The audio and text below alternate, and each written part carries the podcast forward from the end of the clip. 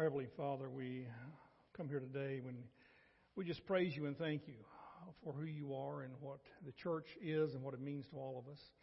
Our prayer now, Father, as we think of Johnny and Lynn leaving, is that they would be blessed and guided every step of the way. And Father, as we, as a church, just go through the next few weeks and months, um, that you would help us, Lord, to navigate through that. And, and Father, through all of this, that you would bring us closer to you and that we would become more like you. That is the most important thing. And Father, that we would learn to love each other and to support each other and to lift each other up and to be there for each other. Father, that the church might be the church as you've meant for it to be. We thank you, Lord, in the name of Jesus, we pray. Amen. Why don't you all be seated?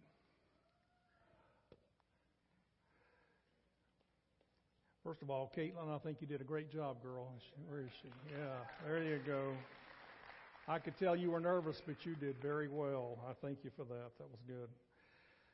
This past uh, week has brought about all kind of uh, feelings and surfaced. I think probably have surfaced in all of our lives, and we've felt things maybe we haven't felt in a while. Um, some of us have been angry. Some have been filled with sorrow. Others have felt grief.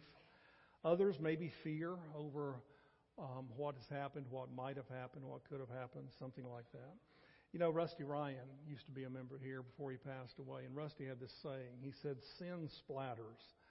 And, and that is so true because he was basically saying that whenever somebody sins or does something wrong, that they're not, it's not isolated to just them. Um, it splatters onto everybody. It affects everybody's life, no matter who you are. And you don't even have to be related to them or be involved in it to suffer the consequences of what has been done. You know, when we think about what has been, what has happened here and what we're going through now, I think one of the big questions that we are probably and, and hopefully are asking ourselves at this point is, how could I have not seen this? You know, how could I have not been aware of this? And uh, how did this happen in uh, without me knowing it? That sort of thing. And I don't want us to beat ourselves up because some things you just aren't going to be able to see or be aware of. But at the same time, I think that it's a wake up call for all of us to begin to pay closer attention to uh, the warning signs, things that we feel that are out of character, uh, things that make us question. Um, and those things need to be brought to someone's attention. Those things need to be talked about and dealt with and investigated or whatever. But whenever you see um, subtle pleas or, or signs or something that is suspicious in another individual, especially one of our youth or children, you've got to bring that to our attention and make it known. And I'm just giving you permission to do that. Um, and suspicion may be all of that it is, but that's okay. You can come to me with it, and I will try to deal with it then and go from there. But uh, please feel free. My door is always open. Last Sunday, we had a meeting. Um, I was telling somebody earlier, I had a sermon all planned, and up until that very morning, I did not even know what I was going to do. Um, I didn't want to just get up and preach a sermon about marriage with everything that was going on. So we took the time just to open it up and to share the circumstance, the situation that we were in, but also to open it up and allow you to share your thoughts, your feelings, your questions, your prayers, and so forth. And we did that. Um, everybody had a chance to offer an opinion or talk about how they feel, and that's what it was for. Nobody was here to try to tell you what to think or feel. And so we allowed you to do that. In situations like that, whenever I've done that, or even when I'm in a meeting or talk to somebody, I always like to go home and just sit quietly and sort of debrief because I want to go back over in my mind, okay, why did that person ask that? What were they trying to get at? What was their real question? When somebody said this, they make this statement, then what are they struggling with? What is the problem? And trying to put words into it as far as an understanding of what is taking place and sometimes what somebody's really trying to say. As I was thinking about the meeting, the thing that just uh, kept coming up to me and was like, I'm not sure, as things were mentioned about forgiveness and other things mentioned about accountability, I'm not sure that we as a church are real clear on what that means. Um, I want to take a few minutes and, and bear with me here, okay? Because I'm going to share some things with you that maybe you haven't heard before. Um, some things concerning the questions and an understanding of what forgiveness really is. Because when you hear somebody say that, you need to know in your mind what that means biblically and what it doesn't mean, because that's important. Because you see, we can all associate or, or begin to try to put words into somebody's mouth and un, uh, an understanding maybe that they didn't intend. And so we got to be careful of doing that. So here's what I want to talk about for the next few minutes, and then we're going to have communion together. But I want to talk on this subject. I might be clarifying some things here. If you were to ask the average person what forgiveness is, the definition would go something like this. Now listen carefully because this may be what you're thinking or what you perceive somebody's thinking. But the common perception of what forgiveness is would go something like this. To forgive means to let the guilty person get off the hook. You sweep it under the rug, you forget about it, you go on like nothing happened. You just restore them back to the way it was and go on. And I don't know that anybody thinks that in here, but I'll, I'll guarantee you in the back of our minds there's this gnawing perception that maybe, maybe that's what we're doing. Maybe that's what we're talking about. And let me assure you that it isn't. I'm going to share with you two things real quick on this subject, okay? Here's the first one. There is a difference between forgiveness and restoration. There's a difference between forgiveness and restoration. Now, let me give you an example, okay? Listen, listen carefully. Back in the 80s, when we were, I was in seminary, we were living over in the Duncanville area, going to seminary. Um, we had very, very close friends. Um, my wife, especially, was very close with a lady there in the church. We'll call her Sally because I don't want anything to get out about names. We'll call her Sally. Um, Deborah and Sally, they had children about the age of our children, and they were in the same grade, and everything just meshed. It was a perfect relationship. And Deb and Sally were just, you would say, joined at the hip. They went shopping together. They dealt with the kids together. They did activities with the kids together. They were best friends. If you were to ask one of them the relationship, they would tell you, we love each other. As time went on, um, Sally began to uh, be very concerned about her child in school. Now, here's what, the, here's what was happening. About that time, well, I think they call them AP classes. What do you do, the advanced classes? What do you call them? AP classes.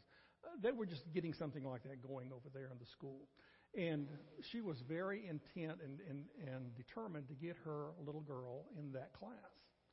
And she and Deborah were talking, and Deborah said, Why are you going to? She's go, she goes and talks to the teacher, and she goes and talks to the principal. She's trying to push this little girl into this class. Deborah said, Why are you doing that? I mean, why, it's not that important. If she gets in, fine. If she doesn't get in. So things went on for another week or so, and then Deb gets a letter in the mail saying that our daughter was accepted into this thing. We didn't ask for it, but she was accepted and given the opportunity to come into it.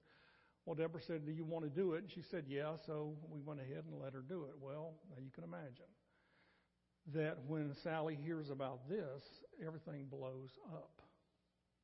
She becomes so irate, so jealous, so mad because in her mind, Deborah didn't want her daughter and said, Why are you pushing it? But yet at the same time, let our daughter do it. So it was a bit of what she perceived to be hypocrisy. It blew up. I mean, she was vicious, she was hateful, she was horrible. And it crushed my wife. Time goes on. And she, Deborah's having to struggle with this, and she's emotionally just distraught. And as time goes on, Deborah was into some counseling. We've told you this before because of some childhood issues she was going through, or had, uh, not going through, childhood things that had happened long ago. And so the counselor said, Why don't you bring Sally in here and let's talk about it? So they did. They came in.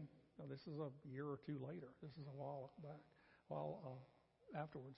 And um, they pretty much under, came to an understanding of what took place and were able to hug and leave on good terms. But the relationship was never restored. They were never, ever able to have a relationship. And nothing was standing in the way except that there had been so much hurt and pain in breaking of trust, so to speak, that they neither one felt comfortable with it, but especially Deb. She just didn't feel comfortable. So, if you uh, were to ask Deborah, does she care about this lady? Well, of course, I care about her. Am I going to have a relationship with her? No. I'm determined that's not going to take place. The same thing happens and has happened many times in marriages. A couple comes into my office and they're, they'll sit in front of me and they are just livid with each other. They're going through divorce. And I've had men and women sit in front of my desk who have basically told me if I could do it, I would kill that person. That's how bad it is. Some of you that have gone through divorce may feel the same way. How many times have we talked about, well, our exes, you know, how bad this relationship is?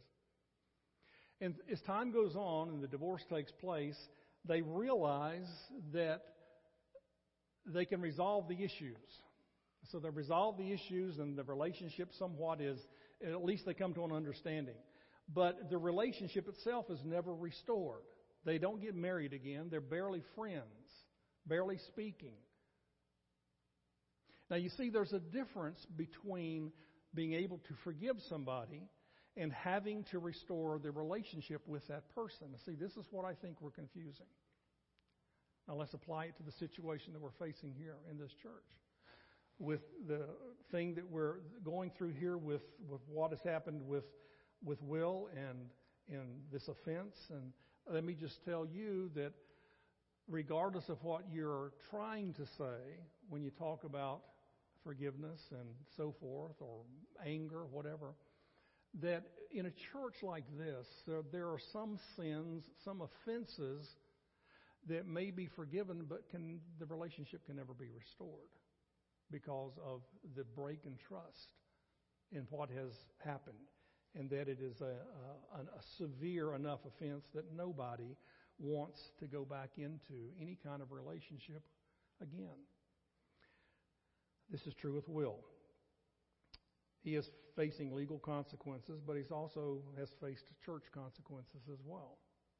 Because this week, as elders, we decided we've got to we've got to address this because the question was asked last week: Would would Will ever be allowed back into the church? And honestly, I'd never thought of it because I would just assume that he wouldn't be free. But you know, he may make bail, he may get out, he may do a plea bargain or something. He may be freed. I have no idea what that future, what the future holds for that.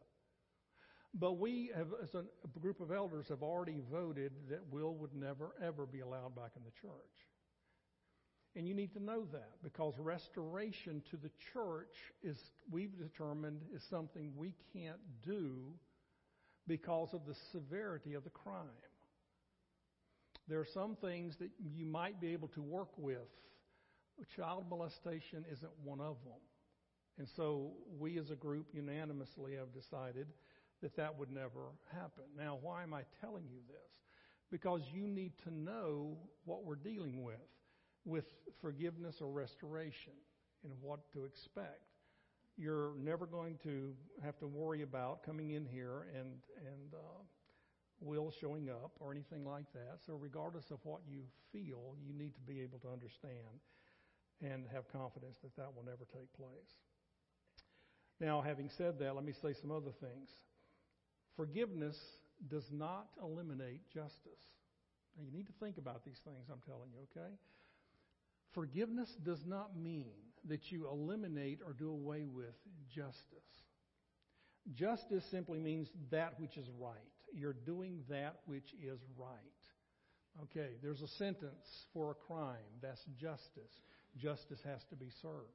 There are consequences in a church when a crime is committed like this. That has to take place.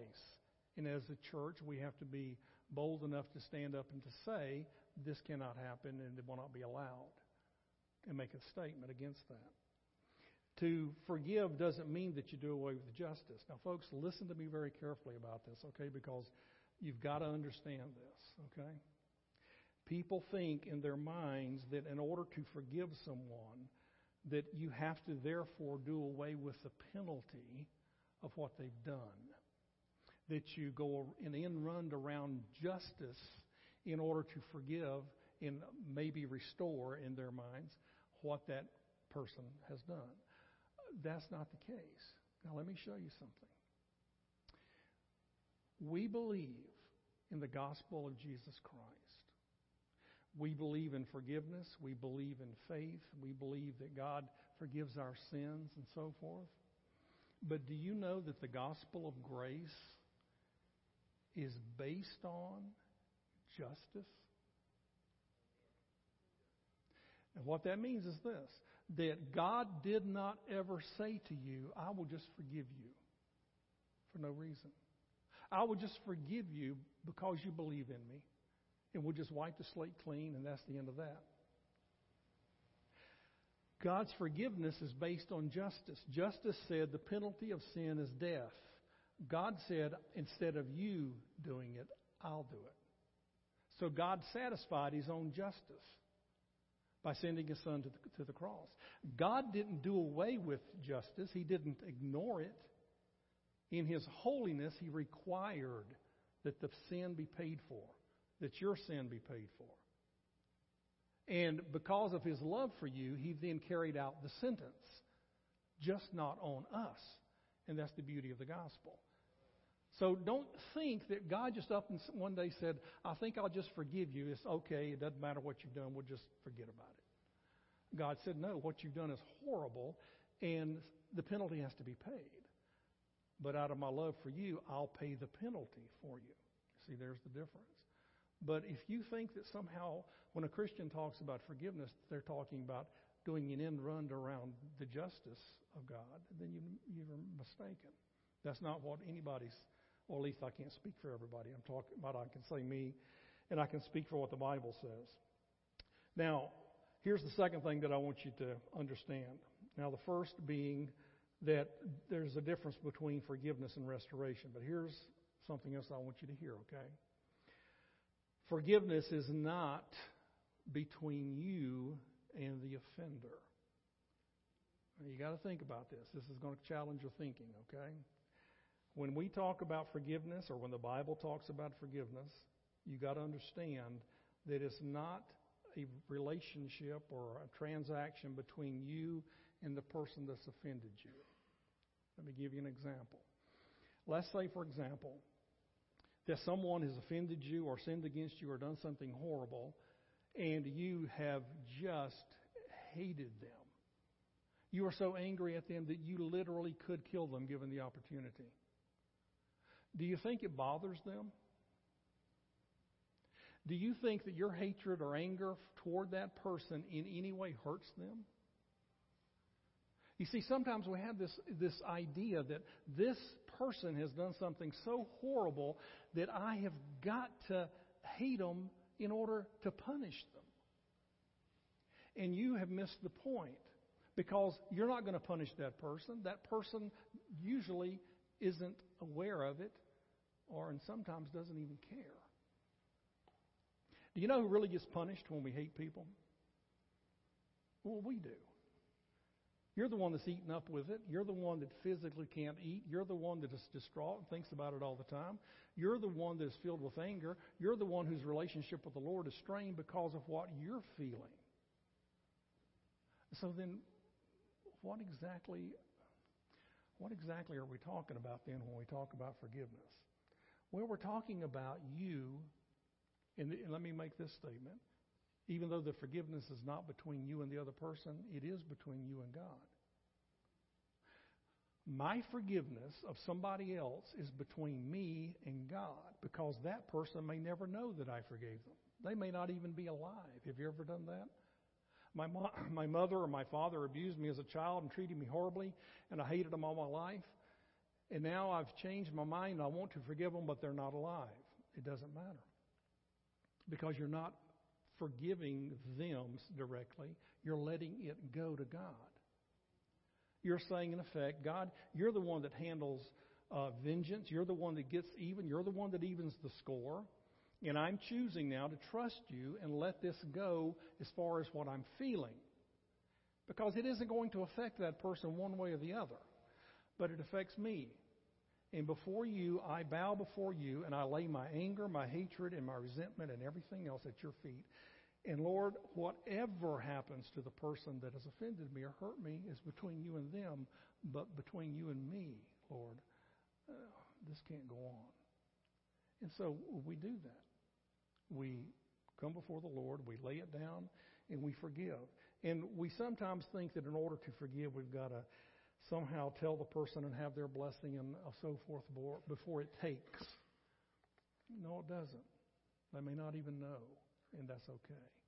That's not always what forgiveness is.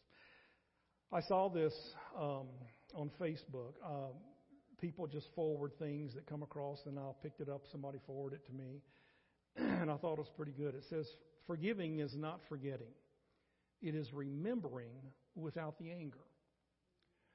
You'll never forget, okay? That's not the issue. It's, it's not good to forget. Because if you forget, you're prone to make the same mistake again. You're prone not to be attentive again. And we don't want to do that. So you need to understand that um, it's not about forgetting. But the question that every body has to face is this even though we have the right, now please understand that, your anger, resentment, or hatred, or whatever you may be feeling, let me say this because of the crime, you have the right to react that way. Do you hear me? Every, we're human beings. And we react to things that are ungodly. We, re, we react to things that hurt us, and we have every right to do that. But the question everybody's got to ask is this Am I willing to continue on to let that control me? Am I going to let it control me? Now, let me just mention um, that everybody everybody comes to this point in their own pace. Now, as a church, we react. We, every, everybody does. We, we react to things. And you've got to back up and you've got to say to yourself, I realize I'm angry, and I have the right to be. God's angry. I realize what I'm feeling, and it's okay to feel that. But I also realize that somewhere down the road, God and I have to let this go. I mean, God's got to help me, and I've got to let it go because it's just going to eat at me. Everybody gets there at their own pace. Okay? So whenever you talk to somebody and they say that they're willing to forgive, well, don't eat, don't bite their heads off. They're moving along at their own pace as, as they're dealing with the situation. Others are angry and resentful, and they can't believe that they were their trust was broken, and all of these things they're feeling, and don't get angry at them either. Don't say to them you're wrong because they're not. They're coming along at their own pace in their own time as God brings them along. And you and I have got to allow each other to go through this process, however that may be for us. We're all different. We all have different personalities and temperaments, and that's what's going to happen. But the main thing is this we don't devour each other in the process. You don't hurt each other. You don't shoot each other. But you're patient and tolerant and let e- you let each other come along at their own pace. And no matter what we do or how we respond, the key is this that we always go back before the Lord. And we say, okay, Lord, I'm confessing to you my feelings. And just tell God you, you, this is the best thing you can do. God, right now I feel anger hatred. I want to do, if you want to kill somebody, tell God. Why would you not say that if that's what you're feeling? Do you think God doesn't know? Just say it. Say, God, I know in my heart from your word that this is not the right thing. So, Lord, in time, I want you to take me and move me where I need to be to bring about healing. And I will trust you to do that in my life. I really will. Now, that's all I want to say. Okay? It's not usually the way in a sermon, but that's all I want to say. Um, before we go to communion, there are some updates, some things I need to tell you to make you aware of, okay? The children have been placed in our church. The girls are going with Nathan and Lynette Anderson. These are, I'm guessing, temporary placements, and there's a whole process for this that uh, they're aware of. The boys are going with Tim and Lori Rainwater and they are going to be caring for them and bringing them to church in the next few weeks whenever the children are ready to come back. Um, just, I would tell you, just go on with life as usual. You know, um, there's going to be some embarrassment, I would imagine, and some things like that. Just accept them and treat them like normal. Don't make a big deal out of it. There is one thing, though, we need to talk about in this process, we've come to realize that the caseworkers that are in charge of the placement, there are guidelines for bringing the children back into the church. And one of those was that they can't be in the church where the family is because their fear and their experience that they've had in the past is that the family will try to influence the kids to recant or do something different. Um, and that doesn't mean that it would be true in this situation, but because it could possibly be true, then that is the requirement.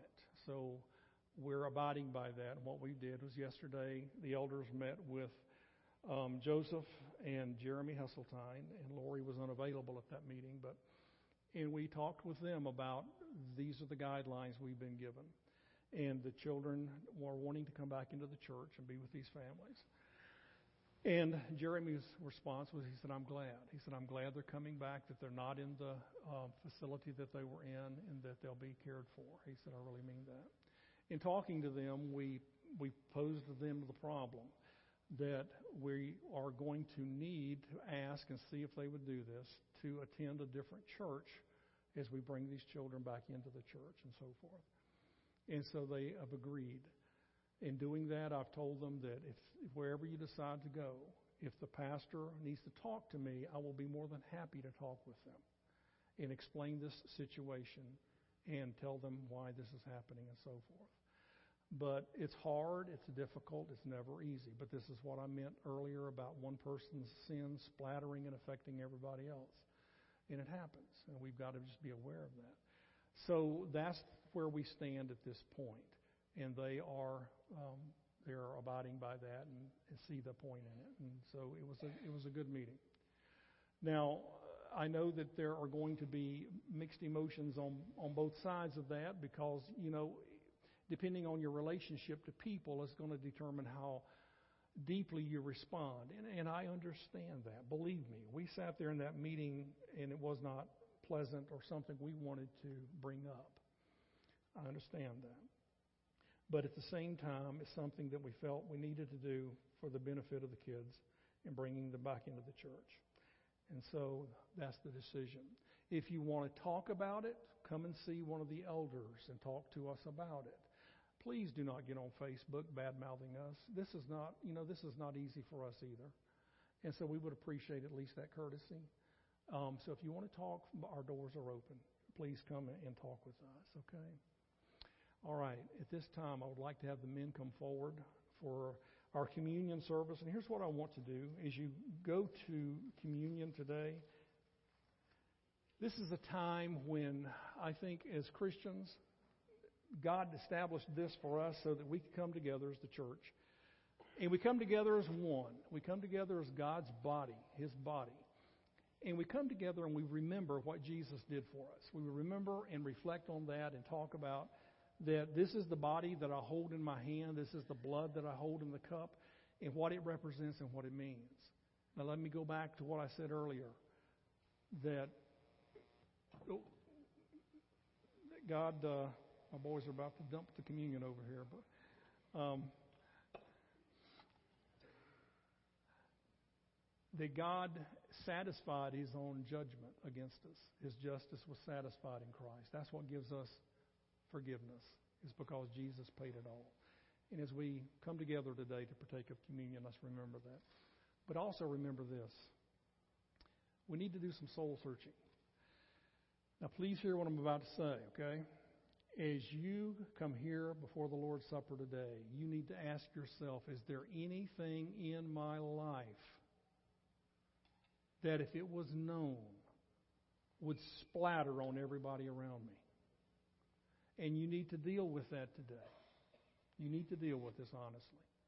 Because as a church, we need to be caring for one another and holding each other up and holding each other accountable. And let me say this if you need counseling, if you need to talk to somebody, if you need help, come and see me, okay? If you want to repent and straighten some things out, come and see me. I'd be more than happy to talk with you. But for right now, we're going to partake together. I'm going to ask that everybody wait until everybody's been served, and then we'll uh, partake together. But if it would, the men come on and let's distribute this.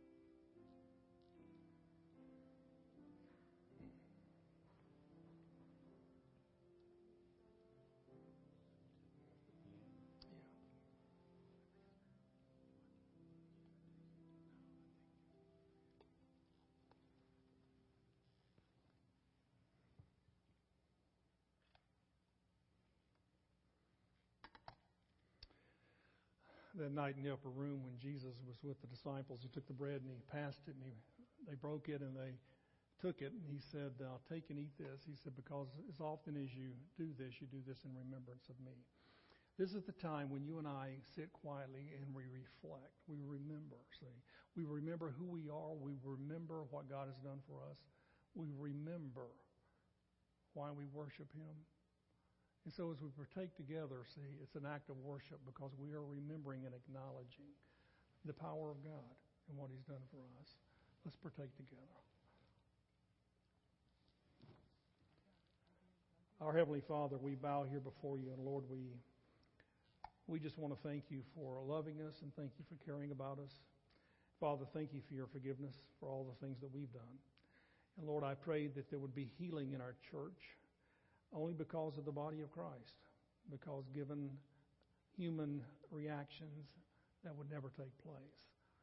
But because you have died for us, because you have taken our guilt, our sin, our hatred, our uh, everything, you've taken it on yourself and you have placed it within us through your Spirit.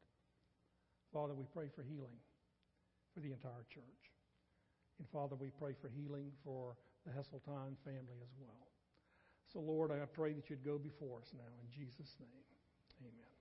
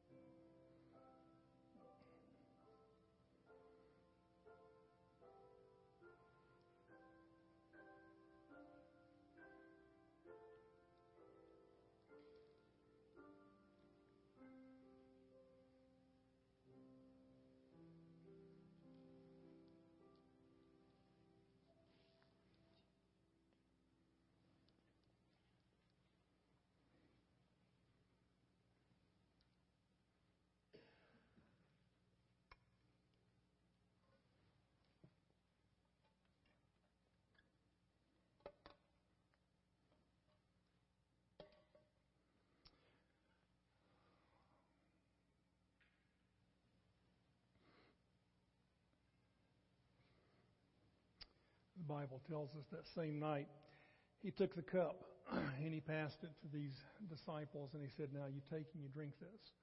This is my blood that is shed for you. He said, And as often as you do this, you do this in remembrance of me. So as we partake together this morning, we do that in remembrance of what he's done for us. The blood that covers sin. The blood pays for sin. And so let's take out of gratitude and thanksgiving to God for forgiving all of us all sin. Let's take together. Father, we are so thankful that forgiveness is offered to all. And Father, we come before you with nothing but gratitude in our hearts because when we think of ourselves, Lord, we are humbled by the fact that you do forgive us. Thank you. We praise you. We love you. In Jesus' name, amen. Don't you